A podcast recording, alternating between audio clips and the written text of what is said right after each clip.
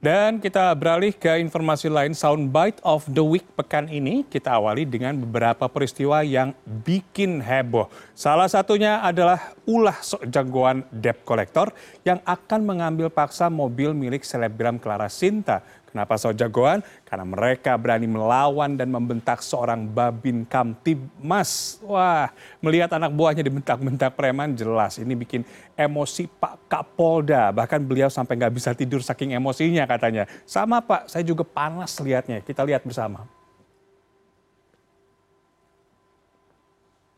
Ini udah mulai agak merajalela di Jakarta ini. Sampai tadi malam saya tidur jam tiga, darah saya mendidih itu saya lihat itu anggota dimaki-maki begitu. Nggak ada lagi tempatnya preman di Jakarta. Jangan mundur lagi. Sedih hati saya itu, bolak-balik. Yang debt collector debt collector macam itu, jangan biarkan dia lawan, tangkap. Jangan pakai lama. Ini kasat serse kasat serse ini jangan terlambat datang ke T K P kalau ada begitu. Cepat respon, cepat tangkap itu yang preman-preman kayak gitu. Debt collector itu kalau ada ngomongnya kasar, termasuk yang order itu. Siapa itu perusahaan leasing yang order itu? Nggak boleh lagi debt collector debt collector yang menggunakan kekerasan, menteror orang, nggak boleh lagi. Saya perintahkan kamu ini.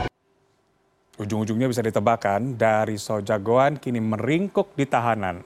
Bentar, ngomongin soal sok jagoan nih, ada juga kasus yang bikin semua geram. Aksi sok jagoan seorang anak pejabat ditjen pajak. Tapi gara-gara ulah sang anak, ayahnya kini dicopot dari jabatannya. Gak cuma itu, Menteri Keuangan menegaskan pemeriksaan terhadap kewajaran harta kekayaan Rafael Alun Trisambodo masih akan terus dilakukan. Jangan sebatas Rafael aja ya Bu, itu yang lain coba diperiksa juga.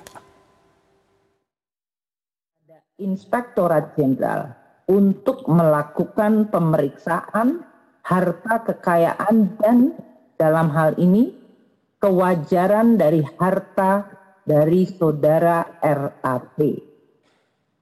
Pada tanggal dua puluh tiga Februari yang lalu, Inspektorat Jenderal telah melakukan pemeriksaan kepada yang bersangkutan.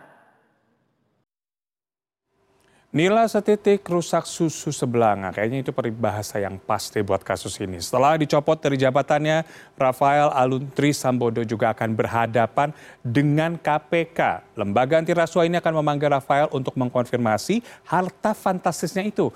Dari data, data L H K P N, harta kekayaan Rafael mencapai lima puluh enam miliar rupiah. Laporan itu belum termasuk motor gede, kemudian juga mobil mewah, dan belum juga rumah, tanah, masih banyak lagi sepertinya. Segera akan melakukan pemanggilan klarifikasi ya pada yang bersangkutan untuk nanti hadir di K P K, kemudian akan dilakukan klarifikasi terkait dengan uh, faktual tentunya ya harta yang dimilikinya sebagaimana di dalam L H K P N tersebut.